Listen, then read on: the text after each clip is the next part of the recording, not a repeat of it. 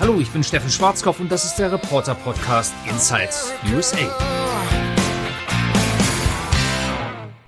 Jetzt ist es also soweit, Zeit auf Wiedersehen zu sagen. Und normalerweise wäre das jetzt die Stelle für melancholische Musik, für Andrea Bocellis Time to Say Goodbye, für Tränen. Doch ich lasse das jetzt mal mit der Dramatik. Vorbei ist es aber trotzdem. Nach 2243 Tagen oder anders formuliert nach sechs Jahren und knapp zwei Monaten mache ich hier Schluss als Korrespondent. Licht aus, Tür zu.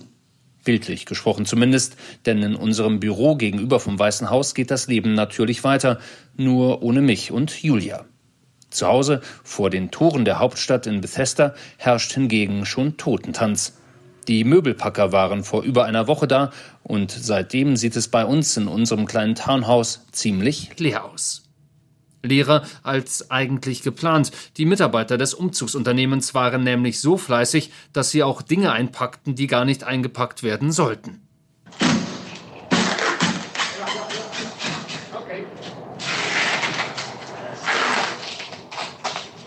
Okay. Wir hatten nicht nur vorgepackt, sondern auch klare Einteilungen im Haus geschaffen, was da bleibt und was nicht da bleibt, dachten wir zumindest. Verschwunden sind jedoch die kompletten Schuluniformen der Kinder, die Französischbücher und Lernhefte von Till. Außerdem wurden aus Versehen im Container verstaut alte Sofakissen, die für den Müll bestimmt waren, Küchengeräte, die aufgrund der anderen Spannung in Deutschland unbenutzbar sind, ebenso das Bügeleisen, ein Pokerset, ein Fußball, ein sogenannter Garment Steamer, also ein Klamottendämpfer, sowie rund 200 Plastikbecher und vor allem Julias Lieblingshut. Einmal hatte es die werte Gemahlin geschafft, ihn der übereifrigen Einpackfrau wieder zu entreißen, Später war er dann aber doch verschwunden. Ich denke, viele dieser Missverständnisse hatten mit unseren mangelnden Spanischkenntnissen zu tun.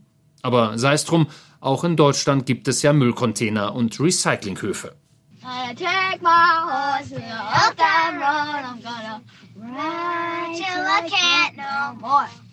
Die Kids stört das Campen im eigenen Haus eigentlich wenig. Till beschwert sich zwar ab und zu, dass es doof sei, jeden Morgen auf einer platten, weil leicht undichten Luftmatratze aufzuwachen. Jette findet es hingegen spaßig, im Laufe der Nacht immer weiter in ihrem Airbett zu versinken. Das ist nämlich auch undicht.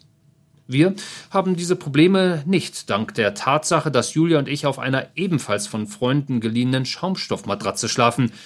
Die ist allerdings so dünn, dass wir jeden einzelnen unserer Knochen spüren und froh sind, wenn die Nacht um 6 Uhr früh vorbei ist.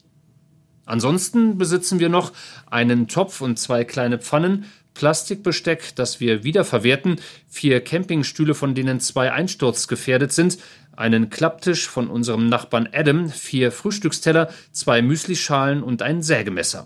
Oh, und natürlich zwei Koffer mit Klamotten, die wir ungebügelt tragen. Das Bügeleisen ist ja, wie erwähnt, in irgendeinem Container im Hafen von Baltimore. So gehen also fantastische sechs Jahre zu Ende. Und das sage ich wirklich ohne Ironie. Als wir hierher kamen, war Jette gerade drei geworden, Till fünf. Beide sprachen logischerweise kein Wort Englisch. Jetzt können sie die Sprache besser als Deutsch und besser als wir. Und können ganz hervorragend auf Englisch rotzfrech sein. Sie haben eine Schule besucht, in der Sie und wir zu Beginn eines neuen Schuljahres unterschreiben mussten, dass Mobbing, Hänseln und Schikanieren ein absolutes No-Go sind. Wer es doch wiederholt tut, fliegt. Lehrer kritisieren nicht, sie ermuntern. Great job, you can do it. Es wird gelobt, nicht geschrien. Als ich wochenlang aus der Ukraine berichtete, beteten die Schüler und Lehrer jeden Tag für mich. Und als ich nach meinem zweiten Einsatz wiederkam, nahm mich eine Mutter aus Tills Klasse in den Arm, um mir für meine Arbeit zu danken. Die Amerikaner sind schon ein bemerkenswertes Volk, liebenswerte Leute, hilfsbereit, offen, spendabel, neugierig, interessiert. Vielleicht hatten wir auch einfach nur verdammtes Glück, dass wir immer in die Guten hineingelaufen sind. Allerdings sind wir das in Maryland, Virginia, Pennsylvania, West Virginia, New York, Connecticut, Massachusetts, Maine, North Carolina, South Carolina, Georgia und Florida und in Ohio, Iowa, Kentucky, Tennessee, Michigan, Wisconsin, Missouri, Kansas, Nebraska, Arkansas, Illinois und Indiana. Und in Louisiana, New Mexico, Texas, Utah, Colorado, Montana, Wyoming, Arizona, Oklahoma, Idaho, Kalifornien und Oregon und in Alaska. Da waren wir nämlich überall und überall haben wir tolle Menschen getroffen. Ich denke, so um die 200.000 Mal ging die Konversation folgendermaßen los. Hi, where are you from? Germany. Germany.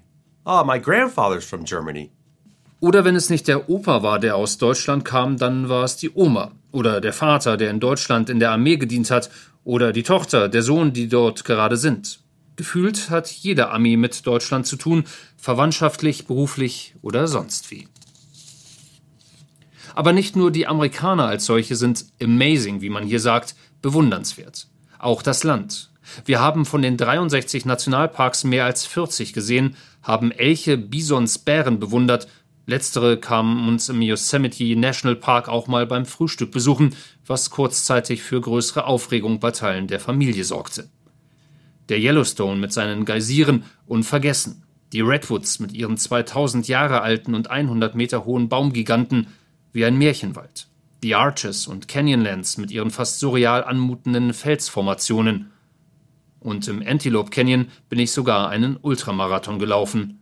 Unbelievable. Für all das verspüre ich vor allem eines Dankbarkeit.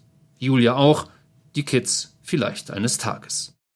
Ich habe hier auch ab und zu geackert.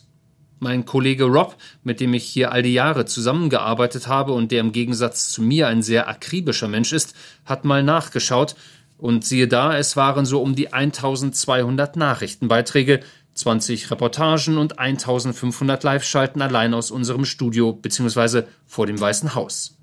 Dazu kommen noch dann die ungezählten Lives, wenn ich mit meinen Kameraleuten Bill, Andy oder Fred unterwegs war oder mit Julia.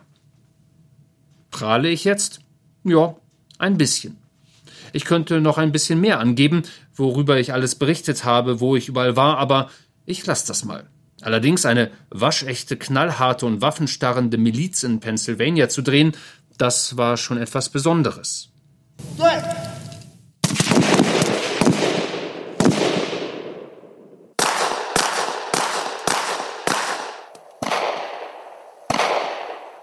Oder auf der USS Eisenhower, einem gigantischen Flugzeugträger der Marine, durch den Persischen Golf zu fahren und Kampfflugzeuge in Richtung Syrien abheben zu sehen.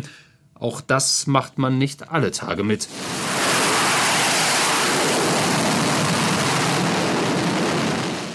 Oder im Weißen Haus zu sein, den Präsidenten oder möchte gern Präsidenten bei Wahlkampfveranstaltungen zu erleben, auch das habe ich immer als etwas Besonderes empfunden. You have to really stand strong and firm against Biden. Crazy Nancy Pelosi, she's a nut job. No, an answer is yes. My plan is to run for re-election. That's my expectation. In Amerikas Drogenhauptstadt Huntington in West Virginia waren wir mit Sanitätern unterwegs, die Halbtote wieder ins Leben zurückholten. 112 Sycamore Street, 112 Sycamore Street, Overdose. Und wir waren letztens erst in Fairfax beim Kreisgericht oder vielleicht besser Kreischgericht.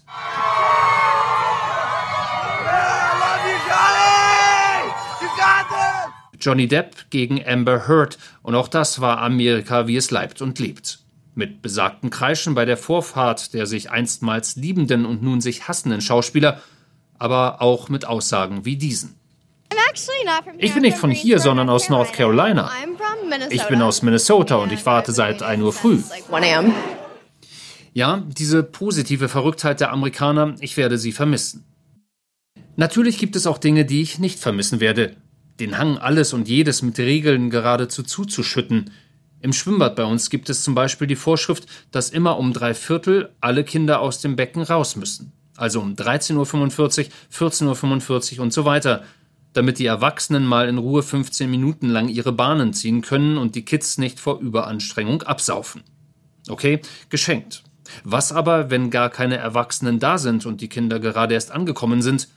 Genau, sie dürfen trotzdem nicht ins Wasser. Regel ist Regel. Auch nicht vermissen werde ich die Unfähigkeit der Amerikaner, leise zu reden.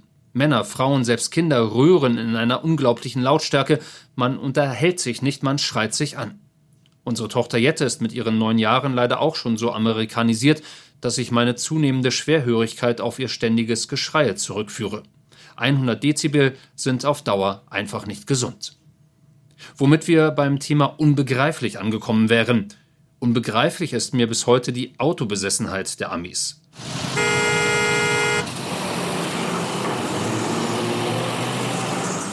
Was auch immer ansteht, ob Geburtstage gefeiert werden, Fußballspiele stattfinden, man ins Kino geht oder ins Restaurant, die erste Frage ist immer, how's the parking? Nicht, wer besorgt die Tickets, wann treffen wir uns und wo? Nein, wie ist die Parkplatzsituation? Damit verbunden ist die Urangst der Amerikaner, ein längeres Stück laufen zu müssen. Von der U-Bahn zum Stadion rüber? What? Vom Bus einen halben Kilometer zum Skatepark? No way. Wir wurden meist mitleidig angeschaut, wenn wir erzählten, dass wir nur ein einziges Auto haben, wobei uns nicht ganz klar war, was wir mit zweien angefangen hätten. Ich fahre mit dem Fahrrad zur Metro und mit der Metro zur Arbeit. Unsere Nachbarn Mary und Paul haben zwar keine Kinder, dafür aber vier Autos. Unsere Freunde Britta und Bill haben drei Autos plus Dienstwagen. Ich glaube, das ist für den Fall der Fälle. Falls eines kaputt geht und ein anderes gleichzeitig gestohlen wird. Ansonsten müsste man laufen und das will ja hier keiner. Aber ich will zum Abschied ja nicht meckern. Ich will lieber bestätigen, dass Amerika wirklich das Land der unbegrenzten Möglichkeiten ist. Es ist zum Beispiel möglich, hier zu jeder Tages- und Nachtzeit einzukaufen. Auch um drei Uhr früh hat unser Giant Supermarkt geöffnet und ich kann mir schnell mal Klopapier holen oder Brot oder Tomaten oder Chips. Nicht, dass ich das jemals gemacht habe, aber allein die Möglichkeit ist doch irgendwie cool und dass mich keiner schreck anschaut, wenn ich das in Badeschlappen tue oder dass Fräulein Tochter im Pyjama mitkommt, auch lässig. Amerika, wir werden dich vermissen. Unsere Freunde, unsere Nachbarn, unsere Kollegen.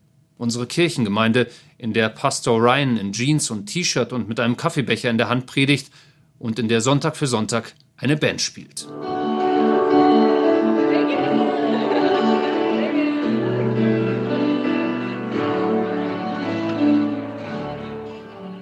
Und deswegen sage ich bewusst Goodbye und auf Wiedersehen und bis bald in Germany.